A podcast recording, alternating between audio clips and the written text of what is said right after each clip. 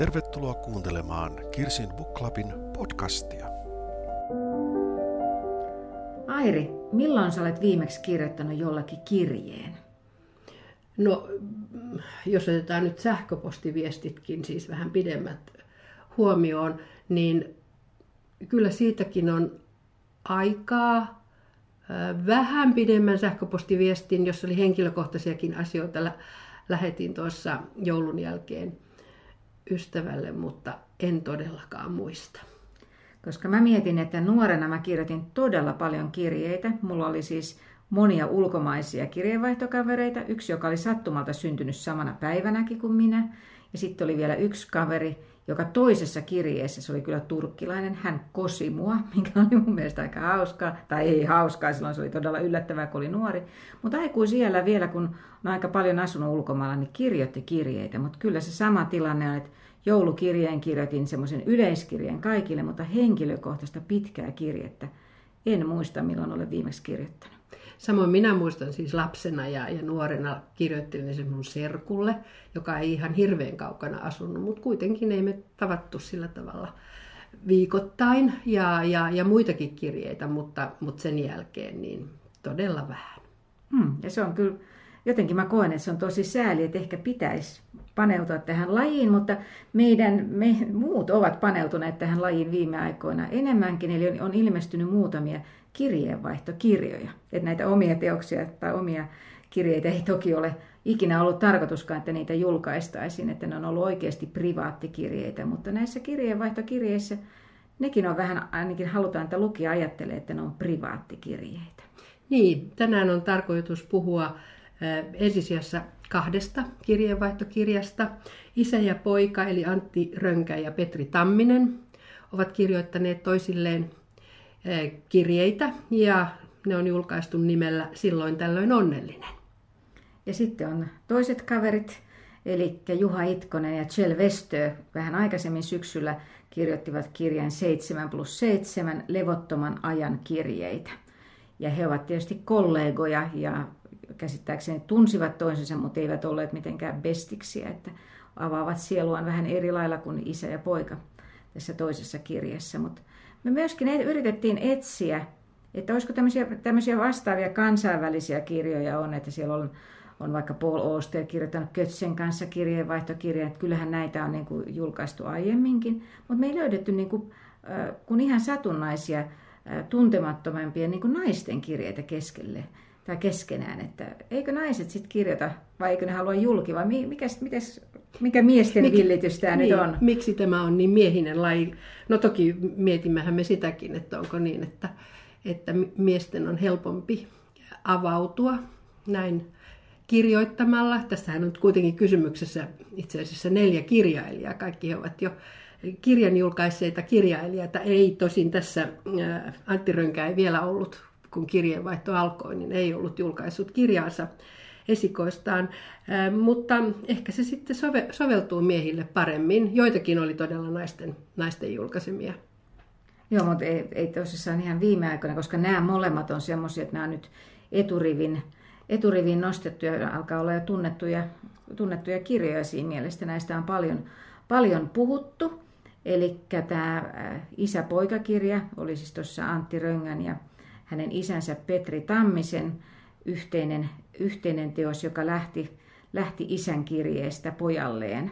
Eli poika ei vastaa niin kuin, ymmärtääkseni tekstiviesteihin, eikä ainakaan isän puheluihin. Ahdistaa suorastaan, kun puhelimessa lukee isän nimi, näkee, että isä soittaa, mutta sitten hän lähestyy kirjeitse ja heidän niin se keskusteluyhteys avautuu siitä. Poika on 22-vuotias, 23-vuotias. Niin, niin. Ja tota, isä sitten vähän enemmän tietenkin. Ja sitten näillä, ilmeisesti tämä lähti kustantajan aloitteesta tämä Itkonen Westön tota, teos, elikkä, ja siinä Juha Itkonen kirjoittaa ensimmäisen kirjeen, ja Kjell Westöltä meni muutama kuukausi ennen kuin hän vastasi siihen, että paljon pidempi sykli kuin näillä perheenjäsenillä. Hyvin avoimesti kaikki tuntuvat kirjoittavan. Täytyy tietysti sanoa, että tuntuvat, että mistä me sen tiedämme. Pikkuhiljaa avautuu ehkä tuossa Itkosen ja Vestöön kirjeenvaihden alussa on varmaan myös siitä, että niin kuin he kirjoittavat, toki he ovat niin kuin kollegoina tavanneet, mutta he eivät ole sillä tavalla olleet ystäviä, niin kyllähän siinä vähän niin kuin ensiksi kierretään, kierretään asioita ja ennen kuin päästään niin kuin syvemmälle, mutta hyvin syvälle hekin pääsevät. Ja isän ja pojan pojan äh, kirjeenvaihto on aika ajoin hyvinkin niin kuin dramaattista itse asiassa, tai tapahtumat ovat dramaattisia, että, että kyllä siinä niin kuin ollaan ihan vereslihallakin, kun, kun niitä kirjeitä kirjoitetaan toisilleen. Se on mun mielestä itse asiassa aika hämmästyttävää, että vaikka kuten säkin sanoit, ne tuntuu avoimilta, nythän me ei tiedetä, niin kuin, koska he ovat tienneet kirjoittavansa julkisuuteen, niin että kuinka paljon siellä on sordiina ollut päällä, mutta tulee lukijalle kuitenkin tunne, että kyllä tässä on päästy kirjailijan nahkoihin tosi paljon enemmän kuin se pelkästään heidän teostensa kautta. Että kyllä he sitä omaa persoonansa siinä paljon avaavat ja omia huoliaan ja pelkojaan ja ilonaiheitaan. Itkosen ja Vestöön kirjeet ovat hyvin pitkiä ja itse asiassa, no en nyt katsonut mitenkään sivumäärää, mutta, mutta miten pidemmälle päästä, he pääsevät. Tähän kestää kokonaisuudessaan heidän kirjeenvaihtonsa. Se on yli puolitoista vuotta. Se alkaa tuolta loppusyksystä 2017 ja viimeiset kirjeet on kirjoitettu 19 keväällä joskus, joskus maaliskuussa. Että se on näin pitkä aikaväli.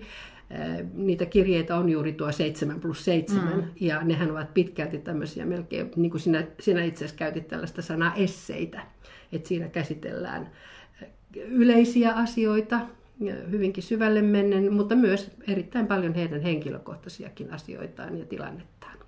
Joo, ja mä, mä olen itse asiassa molemmat kirjat kuunnellut ja sopii ihan valtavan hyvin, koska tämän Itkosen ja Vestöön, niin siinä tota, Juha Itkonen lukee itse kirjeet, äh, omat kirjeensä suomeksi ja myös Kjell Vestö lukee ne suomeksi. mä olisin toivonut, että hän olisi lukenut ruotsiksi, mutta tämä ruotsinkielinen versio on kuulemma myöskin tulossa, jossa Juha Itkonen sitten lukee ruotsiksi, mikä hänelle on ehkä vieraampaa kuin Vestöölle suomi. Mutta siis, että siinä on se heidän oma äänensä vielä, että mm. se tekee semmoisen intiimin tunnelman. Tuossa tässä silloin tällöin onnellinen kirjassa, niin siinä on kaksi eri lukijaa, mutta eivät ole näitä oikeita, oikeita kirjoittajia, jotka ovat niin kuin olleet lukemassa, niin mä kuuntelin ensiksi tämän Juha Itkosen ja Kjell Westön kirjan, ja nehän on pitkiä esseitä, niin kuin totesit, että mennään syvälle ja toinen heittää niin kuin vähän niin kuin pallon, kertoo jostain omastaan ja toinen ottaa siitä ja tarttuu. Siis mä sen jälkeen, kun tartuin tähän toiseen kuuntelukokemukseen, niin, niin nehän, oli, siis nehän on tosi lyhy, lyhyitä. Siinä on välissä mennään jopa tämmöiseen WhatsApp-viestittelyyn, että on ihan muutamia sanoja, että se oli sillä lailla intensiivisempää, että siellä ei viikkokausia odoteltu, että mitä mä pohtisin tätä maailman tilaa, kun mä vastaan, vaan etenkin Antti Rönkä poikana vastaa välittömästi isän juttuun. Isä on vähän harkitsevampi, mutta näillä on tosissaan niin kuin, tuodaan pidempi aikaväli siinä, että on, on sillä lailla laajemmista aiheista ehkä harkitumpaa, kun tuossa mennään sitten syvälle heidän kahden isäpoikasuhteeseen. Minäkin kuuntelin itse asiassa Itkosen ja Vestöön kirjan. Kuuntelin ja välillä hyppäsin sitten, ajattelin, että jos mä sitä luen, menin heti takaisin kuuntelemaan, koska se on niin, heng, siis jos mihin, niin tähän kirjaan kyllä, kyllä sopii se, se tota, äänikirja, kun he molemmat kertovat tai siis lukevat omat henkilökohtaiset kirjeensä, niin se, se, se toimii todella hienosti. Ja näissä molemmissahan käydään niin kuin palataan, heidän, tai molemmat kertovat jostain teoksistaan. Eli nyt sitten kun oli tämä Antti ja Petri, niin Antti on tosissaan juuri kirjoittamassa esikoiskirjaansa Jalat ilmassa. Saa, saa kirjan aikana tai tämän kirjeenvaihdon aikana kustannuspäätöksen ja sitten isä niin kuin neuvoo sekä eh, toisaalta isänä, mutta ennen kaikkea kirjailijana. Että siinä on hyvin paljon sitä eh, kirjoittamista ja käsitellään sitten niin kuin heidän omia teoksiaan. Ja sitten samalla lailla tässä mennään Juha Itkosen mieleen palaa vahvasti Palatkaa perhoset kirjan niin kuin palaute ja samalla lailla Vestöillä Rikin keltaisen taivaan palautetta käsitellään, että, tai ylipäätään sitä kritiikkiä, että tässä tavallaan, kun on onneksi lukenut nämä muutkin kirjat, niin, niin siihen tulee valtavan semmoinen syvällinen tunne, että hei mä tiedän, mä muistan ton jutun ja ton ja tosta on puhunut ennenkin, että tämä on niin kuin, äh, jotenkin tuntuu kauhean tutulta, että nämä ei ole ollenkaan vieraita ihmisiä nyt, jotka tässä kirjoittavat. Ja onhan tämä hyvin niin kuin intiimi kurkistus sinne kirjailijan tuntemuksiin silloin, kun oma kirja ilmestyy, tai tässä tapauksessa esikoiskirjasta saa, saa, saa kustannuspäätöksen, ja, ja Antti Röngästä tuntuu, että en nyt muista täsmälleen, mitä, mitä sanoja hän käyttää, mutta siellä, siellä Gummeruksen toimistossa hän tuntee itsensä onnellisimmaksi tai jotenkin muuta, se on, se on niin val, valtavan iso, iso tapahtuma. Mutta, mutta todellakin tässä pääsee kurkistamaan siihen, että millä tavalla kritiikki tuntuu, siellä, tuntuu kirjailijasta, miten hän sen kokee. Siis Juha Itkonen hän tilittää sitä, että hän, hän siis kipuilee romaanin kirjoittamisen kanssa tässä kirjeenvaihdon yhteydessä. Toki yksi syy siihen, miksi hän ei kirjoita romaania, on hyvin käytännönläheinen. Perheeseen on syntynyt kaksoset kahden muun lapsen lisäksi. Hän on hyvin vahvasti koti-isä ja, ja, ja kiinni siinä perheen arjessa ja mielellään onkin kiinni. Mutta sen lisäksi sitten kun kaksoset jo tässä kirjeenvaihden loppupuolella ovat, ovat jo kuitenkin vuodenikäisiä, niin hän kipuilee sen kanssa, että, että, että, että kirjoittaako hän enää romaania. Ja selviää, että tuon Palatkaa perhoset romaanin saama kritiikki on lannistanut hänet. Se on, hän on ottanut sen tosi, tosi voimakkaasti, sen, että, että jossakin lehdessä sen on teilannut. Ei, ei tarvitse sanoa jossakin no lehdessä, ei, se vaan oli... se on Helsingin Sanomien kritiikki. Mutta Suomen, muualla... myöskin Suomen Kuvalehden kritiikki. Oliko jos, niin? Joo, Suomen Kuvalehden kritiikki, jossa kritiikin on kirjoittanut musiikkitoimittaja. Ja, ja ihan noin niin kuin lonkalta tuosta puolihuolimattomasti Totta. teilannut sen, plus sit sen lisäksi Helsingin Sanomien kritiikki on, on, on, miten se oli, että Itkonen kurtisti perhosensa tai jotain muuta, niin hän on ottanut sen tos, se, se on, se on niin kuin haavoittanut häntä todella paljon. Ja nyt mä muistan tämän tilanteen siinä mielessä, että blokkareiden vuosittainen tapahtuma, blogistanien kirjallisuuspalkintojen jakaminen, eli näiden, mitkä blokkarit ovat valinneet parhaiksi kirjoiksi, oli tämä tapahtuma oli akateemisessa kirjakaupassa. Juuri kun se oli ollut samana päivänä se tota, tämä Hesarin kirjoitus.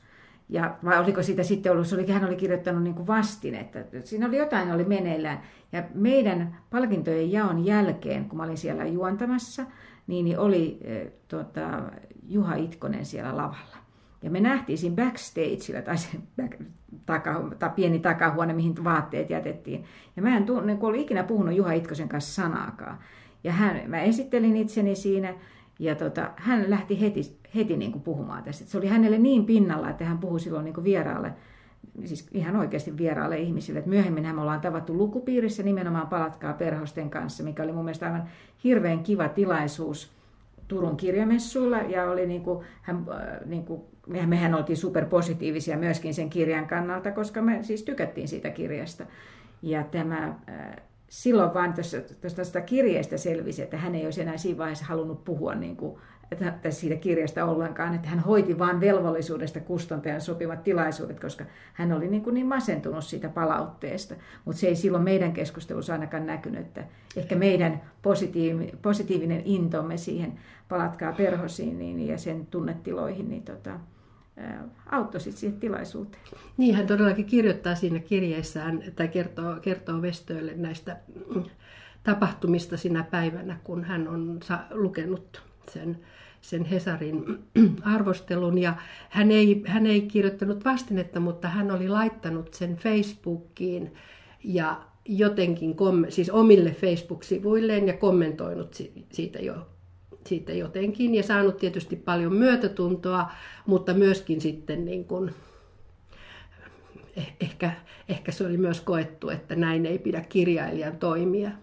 Ja vaikka tässä Itkonen ja Vestö-kirjassahan, heidän kirjeenvaihdossaan on tietysti toisenlainen niin kuin tasa-arvoisempi lähtökohta kuin isän ja pojan keskustelussa, jossa on iso kokemus ja, ja ikäero, niin kyllähän siis Vestöhän on tota, nyt reilut, reilut 10 vuotta, ehkä 15 vuotta vanhempi kuin, kuin Itkonen. Ja kyllä siinä joissakin sana, sanamuodoissa ja muissa niin kuin, tuntuu vähän semmoinen myös vähän tämmöinen niin kuin vanhemman kollegan neuvominen ja, ja, ja tota, Vestö neuvookin jotenkin, että koskaan ei pidä ei pidä, että sen hän on oppinut, hän puhuu omista kokemuksistaan, hänellä on myös vastaavanlaisia kokemuksia ollut silloin aikaisemmin, että sen hän on oppinut, että koskaan ei pidä niin kuin eh, negatiivisiin kritiikkeihin niin kuin itse lähteä kommentoimaan, tai hän on jopa siis hän on todellakin kai kirjoittanut suurin piirtein vastineen ja muuta. Ja sitten Itkonen seuraavassa kirjeessä kertoo, että niin hän kyllä teki jo, että, tur, että neuvo oli hyvä, mutta, mutta turha, että hän jo on sen ehtinyt silloin tehdä. Ja se, on, se onkin sinänsä tälle bloggarina myöskin miettii sitä, että hyvänen aika, että kun luetaan, että nämä kirjailijat lukee niitä meidänkin juttuja. Tässä molemmissa tulee esiin se, että blogitekstejä luetaan, mutta niitä ei tietysti katsota ihan samalla suurennuslasilla, kun katsotaan sitten valtamedian kritiikkiä, mutta kun niitä on ja niitä lehdistössä olevia kritiikkejä niin paljon vähemmän, niin blogit ovat tietysti tulleet niin kuin isommiksi asioiksi. Ja sitten sä mietit, että miten sä voit kirjoittaa. Että mäkin luin välittömästi tämän, kun olin kuunnellut, luin sen meidän Palatkaa perhoset arvion, että mitä siellä olikaan sanottu tai mitä oli Rikin keltaisesta sanottu, että olisiko voinut olla, että jostain ei tietenkään mieti sitä, että voiko jostain loukkaantua, koska sitä rehellisesti niin kuin kirjoittaa, mutta kyllä mä nyt sanoisin ihan, ihan tälle ammattilaisena, muun alan ammattilaisena, että toi, kyllä nämä kovin mimosoja mun mielestä on näiden kritiikkien suhteen, että mä olen esimerkiksi vetänyt satoja valmennuksia ja niissä aina kerätään palautetta. Ja kyllä siellä on niin puututtu mun ulkonäköön, puututtu johonkin muuhunkin. Ja kyllähän sen tietää, että vaikka siellä olisi 20 palautetta, jos siellä on yksikin negatiivinen, niin sä, ja 19, tai sanotaan, että niistä olisi sitten vaikka osa neutraaleja ja sitten siellä olisi vaikka viisi ylistävää, niin sä, ne ylistävät sä unohdat kyllä niin, kuin niin paljon helpommin kuin sen yhden sä rupeat miettimään, että se sanoo, että mä tein näin. Ja, mutta ennen kaikkea sitä on itse kokenut, että se kun sä saat palautetta, niin sä mietit, että onko tämä yksittäisen ihmisen lausunto. Onko se vaan, että se ei niin jostain tykännyt, vai onko tämä semmoinen, mikä toistuu, että pitääkö mun kiinnittää tähän huomiota ja ottaa niin kuin onkeensa. Että kyllähän näinkin sitten sanoi, että joistain kritiikeistä oikeasti sit se oli ollut hyödyllistä, että miettinyt niin kuin Shell Westö sanoi, että hän, hänen kirjoistaan puuttu naiset, että hän on sitä palautetta kuunnellut esimerkiksi ja tuonut sitä naisten ääntä siihen enemmän. Mutta se, että tietysti ehkä jos ammennat noin itsestäsi, mutta voisi jotenkin ajatella, että tämä on viisas neuvo se, että koirat haukkuu ja karavaani kulkee, että ei ottaisi sitä niin, niin kuin yksittäistä palautetta. Se on sitten eri asia, jos murskaa kaikki, niin sitten varmaan onkin ihan niin kuin aihetta, mutta olen yllättynyt. Niin, toisaalta se varmaan kertoo siitä, että, että miten, niin kuin, miten kun, kun kirjailija on käyttänyt esimerkiksi siis vuoden, en tiedä kuinka pitkän ajan siihen siis, ja ollut uppoutuneena tekstiinsä. Siitä, siitä Itkonenkin kertoo, että kuinka hän kirjoitti sitä, sitä perhosia niin kuin ihan sellaisessa kuplassa. Ja hän oli siis itse niin varma, että tämä, tämä on nyt niin hyvä. Hänestä se niin kuin kaikki siinä tuntui toimivan. Eh, nyt sitten jälkikäteen, kun hän on, hän on niin kuin toipunut siitä kritiikistäkin, niin, niin hän itse pystyy niin kuin jo selkeämmin näkemään, että, että mikä, mikä siinä ei, ei toiminut, tai siis se, että, että miten hän todellakin oli semmoisessa, semmoisessa niin kuin kirjoittamisen hybriksessä. Siinä, siinä Kuvalehden äh, kritiikissä häntä loukkasi se, että, että se oli niin, se oli niin kuin hutasten tehty. Mm. Siis se, se, se ei perustunut niin kuin faktoihin, tai no en tiedä faktoihin, mutta kuitenkin, että, et, et, siinä häntä niin kuin lyötiin ihan väärillä aseilla. Ja tätä juuri miettii itsekin, että et, et kyllä, kyllä joka kerta kirjoittaessaan kuitenkin niin kuin pyrkii paneutumaan siihen, siis niin sanotusti ei takakansi-tekstin perusteella kirjoittaa, kukapa sitä nyt tekisi. Mutta tähän kritiikkiin niin, niin, niin, ja palautteeseen, niin sehän tulee vahvasti esiin kyllä tässä myöskin tässä Röngän ja Tammisen kirjassa. Sehän on siis, niin kuin mä olen lukenut sen Antin tämän Jalat ilmassa esikoiskirjan, joka kertoo koulukiusaamisesta ja ennen kaikkea sen seuraamisesta tai seurauksista. Ja se on mun mielestä erinomainen kirja ja meni mulle tosi syvälle tunteisiin nimenomaan sen niin kuin tavallaan vanhemman näkökulmasta. Mutta mä tunnistan sitten tässä kyllä tämän, kun tässä isä neuvoo poikaansa, niin tunnistan kyllä hyvin siinäkin sen vanhemman näkökulman, että vaikka hän taiteen niin kuin yrittää ajatella, että toinenkin on tässä niin kuin samaa uraa aloittamassa, mutta kyllä sieltä tulee ne, niin kuin ne neuvot sillä lailla isällisesti, ennen kuin se pikkasen tasapainottuu sitten siellä loppupuolella kyllä, että se alku on niin kuin selvästi semmoista, että ei olla niitä, tai ei isä ja poika voi olla tasavahvoja, että se, se on niin kuin ihan, ihan niin kuin missä, missä tahansa, että se on niin kuin mahdotonta mun mielestä ajatella, että voisikaan, että, että se voi sitä vanhemmuusaspektia siitä, siitä niin kuin häivyttää.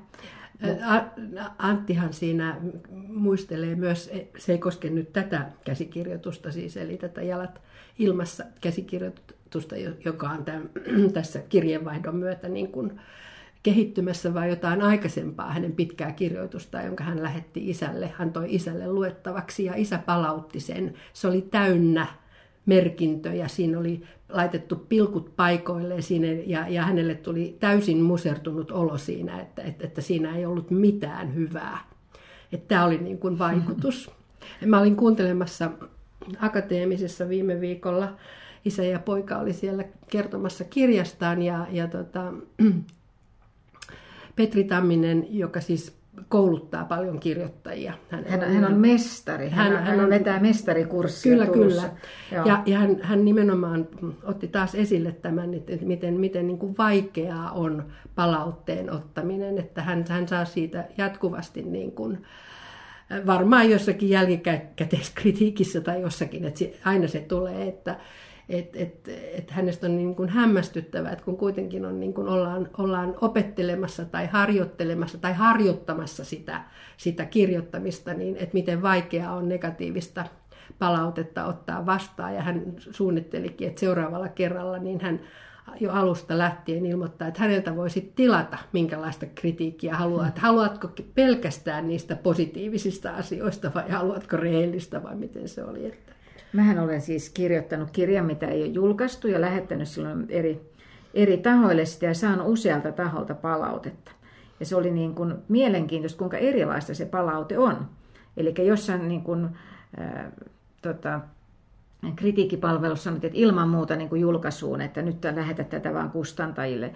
Yksi kustantaja sanoi, että tässä on liikaa Aasiaa. Ja niin kuin ne takertu, tai tarttuivat hyvin erilaisiin asioihin. Mä nyt uskon, että tässä ei mitään vääryyttä ole tapahtunut, kun sitä ei ole julkaistu, mutta se, se on nimenomaan aina sen yksittäisen ihmisen mm. kannalta, mitä hän pitää oikeana. Ja mun mielestä se oli ihan hirveän hieno kohta tuossa kun Antti kirjoittaa sitten isälleen, että, että, että jos se ei kirjoita samalla lailla kuin Petri Tamminen, niin se voi silti olla hyvää tekstiä. Että niin kuin, semmoista kuittailua hänet, niin on ihan valtavan suoraa tämä tämmöinen niin kuin, no kuittailu on ehkä oikea sana tässä, mitä toiselle sanotaan, että puhutaan tosi suoraan henkilökohtaisista asioista, ja, mutta silti tietysti, jotenkin mä niin pidän, että se Antti kirjoittaa aika sydämestä ja rehellisesti, että siinä ei, ei ehkä se sensuuria ollut, mutta juuri tämä täydellisen lauseen mestari Petri, niin kyllä se on vähän miettinyt varmasti, en tiedä onko miettinyt, tarvinnut miettiä niin kuin julkaisua, vaan onko miettinyt vaan sitä, että, että niin kuin pojalleenkin hän haluaa kirjoittaa sitä täydellistä tekstiä tai hyvin harkittua. Poikahan huomauttaa isälleen, että isä eivät, eivät lukijat lue lauseita, he lukivat tarinoita. tarinoita joo. Hyvä neuvo, jonka isä kyllä myöntää, että se on hyvä neuvo, koska hän on niiden lauseiden kirjoittaja. Ylipäätään, no tämä on nyt varmaan tämmöinen tätimäinen tai ehkä mummomainen suorastaan arvio, mutta, mutta mä ihailen koko ajan, että, että Antti on 22-vuotias. 23 vissi, josko se sitten tuossa jossakin vaiheessa Vissiin nyt on 23, no niin. niin. Valtavan kyp, kypsää tekstiä. Saman tien totta kai sieltä näkyy, siis nuori, nuori mies näkee, näkyy niin kuin hyvin, hyvin nuoren miehen tuska ja se epävarmuus opiskelujen, hyvä, hy, muiden hyväksynnän, kaiken muun suhtaan, suhteen, mutta mut et samalla myös niin kuin hyvin, hyvin kypsiä ajatuksia. Että et kyllä hän on niin kuin kirjoittajana myös erittäin valmis. ilman isänkin ohjausta. Joo, mutta se on mielenkiintoista nähdä se isän ohjaus siinä, kun on lukenut lopputuloksen. Ja tuossa on niin versiot, mistä kysytään, että minkä, mitä kertoja kulmaa käytetään ja kaikkea. Niin että tavallaan siitä tulee paljon ohjeita siihen, siihen niin kirjoittamiseen. Ja se avaa sitä, sitä jalat ilmassa teosta myöskin, miten se on niin edennyt.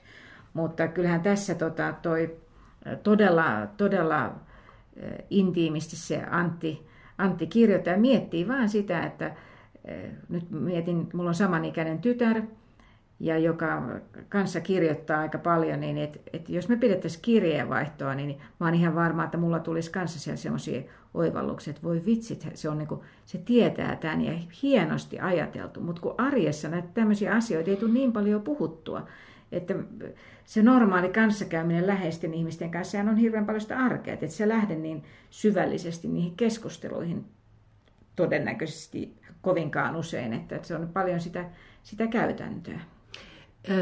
Yksi yhteinen, no siis kir, kirjailijuus ja, ja kirjoittaminen hän yhdistää tietysti näitä kahta kirjaa, mutta sitten isyys on myös sellainen asia, joka näissä molemmissa on vahvasti esillä. Tietysti tässä on niin kuin isän ja pojan suhde toisessa kirjassa ja, ja tavallaan poika myös löytää isän, isän roolin takaa sitä, sitä tulevaa kollegaa ja, ja ihmistäkin. Ja, ja isä, isä löytää pojasta muutakin kuin vain pojan.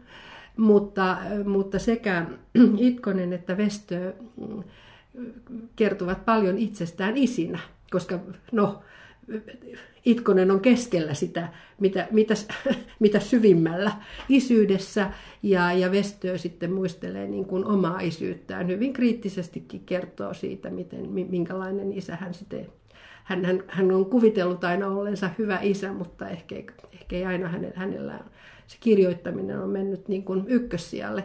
Mä taas mietinkin esimerkiksi, sanoit, että kun sun oma tytär kirjoittaa, niin sitä puolta, mutta mä mietin, että, että jos mä vaikka kävisin vanhemman tyttäreni kanssa kirjeenvaihtoja, niin varmaan se äitinä oleminen, se, se olisi niin kuin äidin ja tyttären, joista tytärkin on jo äiti, niin kuin, se, olisi varmaan semmoinen niin kuin yhdistävä teema. Toisaalta myös tämä työn ja perheen yhdistäminen, se mahdollinen huono omatunto, joka on aina silloin, kun on ne ruuhkavuodet, mutta myöhemminkin, niin, niin siinä varmaan löytyisi sellaista yhteistä kirjoittelupintaa.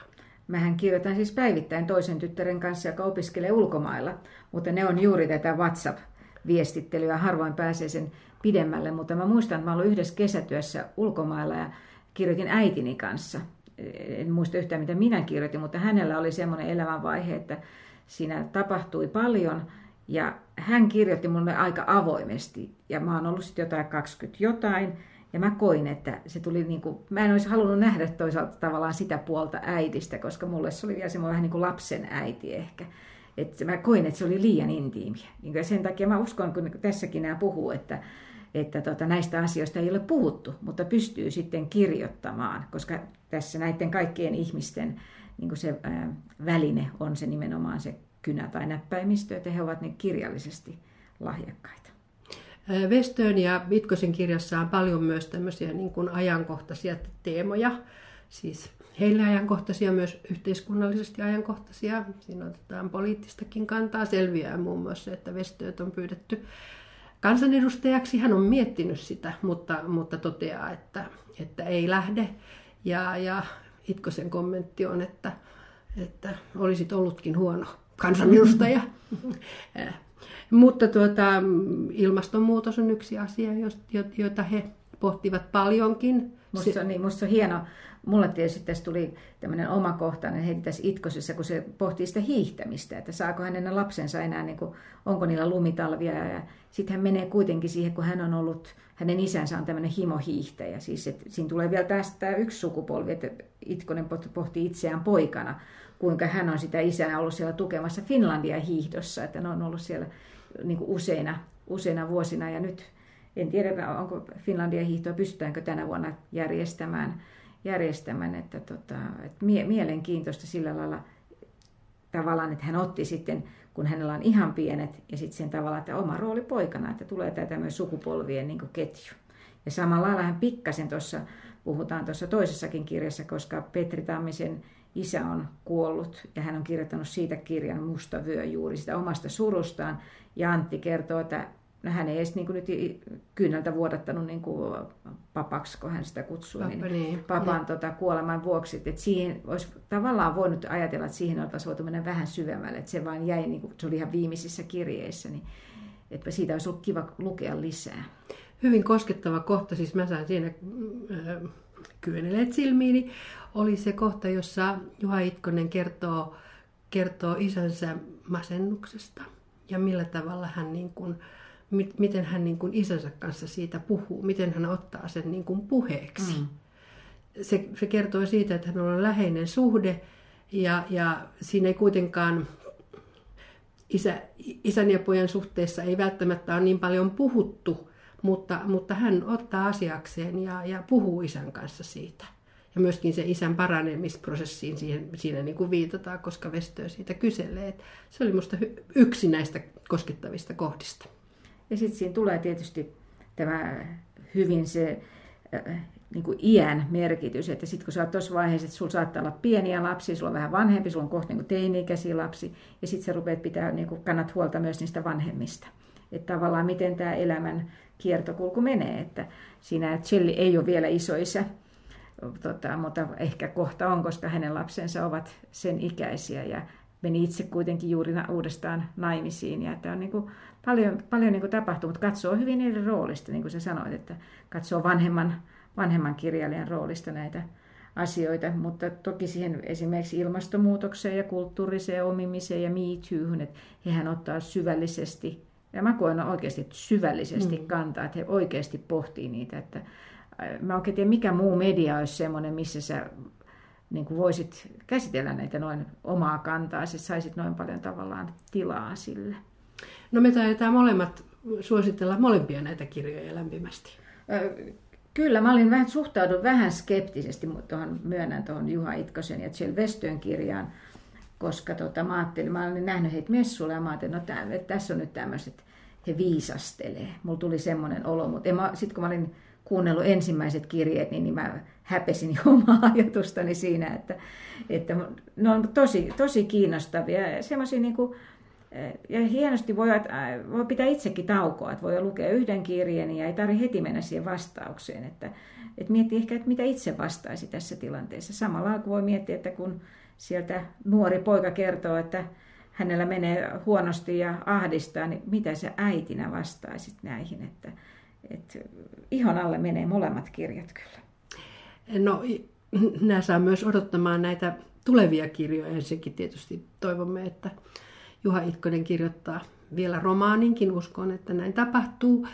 Hän on luva, siis mä odotan erityisesti Palatkaa perhoselle jatkoa, sit, kun on taas mennyt kymmenen vuotta, koska tota, siitä oli nimenomaan mennyt edellisestä tästä Anna minun rakastaa enemmän, niin siitä oli mennyt se kymmenen vuotta, niin, että samat ihmiset. Min, niin se ilmestyi, oliko se 16 vai?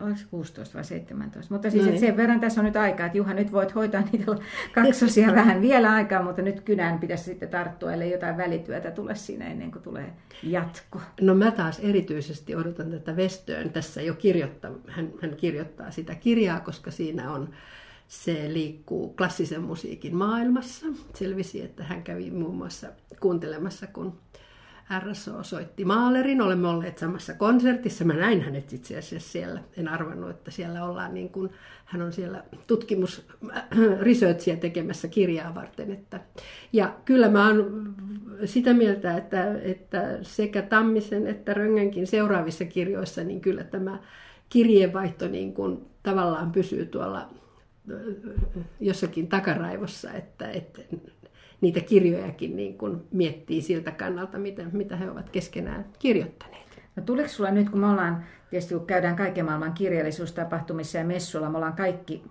heidät nähty livenä, ollaan tota, myöskin juteltu heidän kanssa, tai no Petri Tamminen on ainoa, kenen kanssa mä en ole jutellut, mutta meidän lukupiirissämme oleva Pia on ollut hänen tanhupartnerinsa nuorena, että saatiin pikkasen henkilökohtaisempi näkökulma häneenkin, mutta toi, tuliko, tuliko nämä ihmiset sulle jotenkin ihmisinä tutuimmiksi?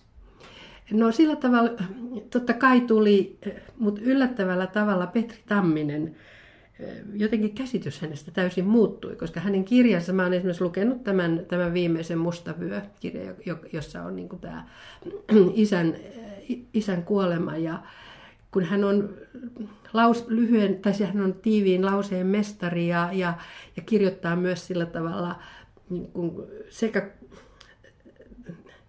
tekstiä, jo, jossa on kuitenkin semmoinen huumorin väre, se, niin, niin hän osoittautukin paljon niin kuin, ikään kuin vakavammaksi ja tämä kaikki, kaikki ne hänen pelkonsa, jota hän on ruokkinut myös suhteessa lapseen ja muuta, niin ne, ne tuntuu aivan niin kuin ensiksi käsittämättömiltä ja, ja käsitys hänestä niin kuin kääntyi päälaelleen suurin piirtein, että, että hän, hän, hän, on, hän on aivan erilainen persona kuin mitä mä olen kuvitellut hänestä kirjojen perusteella.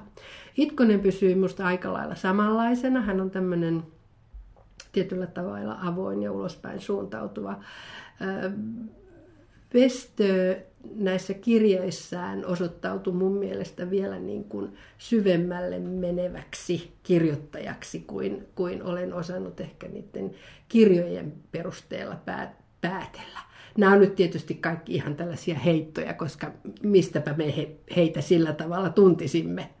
Niin, ja nämä on nyt yhden henkilön mielipiteitä, että jos nämä kirjailijat sattuvat meidän podcastia kuuntelemaan, niin, niin näistä ei, ei parane niin kuin ainakaan isommin ottaa, ottaa mutta mä koen kanssa, että nämä tuli kyllä niin kuin tutumiksi. Mä sanoisin ihan samaa, että, että vaikka mä olen niin kuin Chell Westön niin kuin kirjoja kaikkia niin kuin todella, todella tykännyt ja tietysti ollaan niin kuin suunnilleen ikäkavereita niin, niin, ja maailma on vähän niin kuin tuttuja rajapintoja, niin, niin tulee sillä lailla, että se on, hän on tuntunut kauhean tutulta, mutta mä olin iloinen, että sitä pohdiskelua oli enemmän kuin mä oletin. Ja nyt sitten tähän Anttiin, mä nyt vaan suhtaudun ihan hirveän äidillisesti jotenkin, koska olen hänen kanssaan tota, yhdessä tilaisuudessa juteltiin aika, aika paljonkin ja mä he käsittelee paljon kirjassa just tätä häpeää ja milloin ollaan niin noloa ja miten ihmiset katsoo. Ja mä, niin mulla on nyt jälkikäteen, mä ajattelin, että no mitähän se ajatteli, että kun toi niin kuin täti piti hänelle seuraa. Et mä rupean jo miettimään, että mitä he ajattelee, koska näissä kirjoissa kaikissa viitataan, niistä on otettu jonkun blokkarin teksteistä ja kaikki. Että mä jo koko ajan ajattelin, että tuleeko täällä joku semmoinen, että ne viittaa nimettömänä johonkin tapahtumaan, minkä itse tunnistaa. Hmm. No mutta me suositeltiin näitä. Ehdottomasti suosittelemme. Kyllä. Suosittelemmeko kirjeen, kirjeen kirjoittamistakin? No, mä en nyt ainakaan lupaa vielä sulle kirjoittaa kirjettä, kun me ollaan tässä nyt jo puhuttu tämmöinen 40 minuuttia ja tavataan kohta taas ja keskustellaan. Ehkä meille sopii kyllä paremmin nyt me ollaan niin paljon lähempänä fyysisestikin, tarkoitan, niin ehkä me emme kuitenkaan siirry kirjeenvaihtoon. Mutta sen voisi ajatella, että, miettii, että on ihmisiä, kenen kanssa ei näin paljon tapaa, ketkä on kuitenkin tärkeitä ja kelle niin on vain jäänyt kirjoittamatta, että jospa tässä tarttuisi ja kirjoittaisi ihan, ihan käsin vielä kaikelliseksi kirjeen ja lähettäisi sen vaikkapa, vaikkapa mulla on yksi ää, hieno ihminen tuolla Bangkokissa, jota mä ajattelen, että jos mä vaikka hänelle lähettäisin. Mm, se on hyvä ajatus. Se, mitä mä kaipaan, että, että mun vanhempien kirjeenvaihtoa ei ole säilynyt. Mä olen aivan varma, että he ovat sitä kirjoittaneet. Mä olen menettänyt heidät molemmat suhteellisen nuorena, äidin ihan nuorenakin ja, ja, ja isä myös. Niin mä kadehdin niitä ikätovereita, jotka nyt kaivavat esiin vanhempiensa kirjeenvaihtoa ja pystyvät sieltä aikuisina jo itse jo vanhoina, ei enää nuorina, niin, niin löytämään sitä, sitä heidän ajatteluaan ja maailmaansa, että, että sillä tavalla tällainen perintö olisi kyllä ihan hyvä jättää omillekin lapsille. Sä voisit tehdä kuten Eero ja Sakari Huovinen, että ovat kirjeenvaihtojen perusteella löytäneet isänsä ja äitiään, äitiään ja kir- molemmat kirjoittaneet omalta kantiltaan kirjan. Niin, eli ihan oman jutunkin aihe voisi olla nämä Huovisen veljesten kirjat. Sakari Huovinen on kirjoittanut isän kädestä ja, ja kuvan nimenomaan isän muistiinpanojen ja kirjeenvaihdon perusteella, isän saarnojen perusteella niin kuin hyvinkin perusteellisesti selvittänyt isän elämää. Eero Huovinen on kirjoittanut äiti ja ikävä kirjan, jossa, jossa enempi sitten on mukana myös Eero Huovinen itse. Äiti on siis kuollut nuorena ja, ja samoin kirjeiden pohjalta niin kuin, äh, nyt jo 75-vuotias poika sitten etsii äitiään. Ihan varmaan blogissa palataan näihin sitten vähän enempikin. Mm. Nyt siis kynä käteen ja kirjoittamaan kirjeitä. Näin tehdään. Ja voi käydä lukemassa myös meidän blogijuttuja kirsinbukla.com.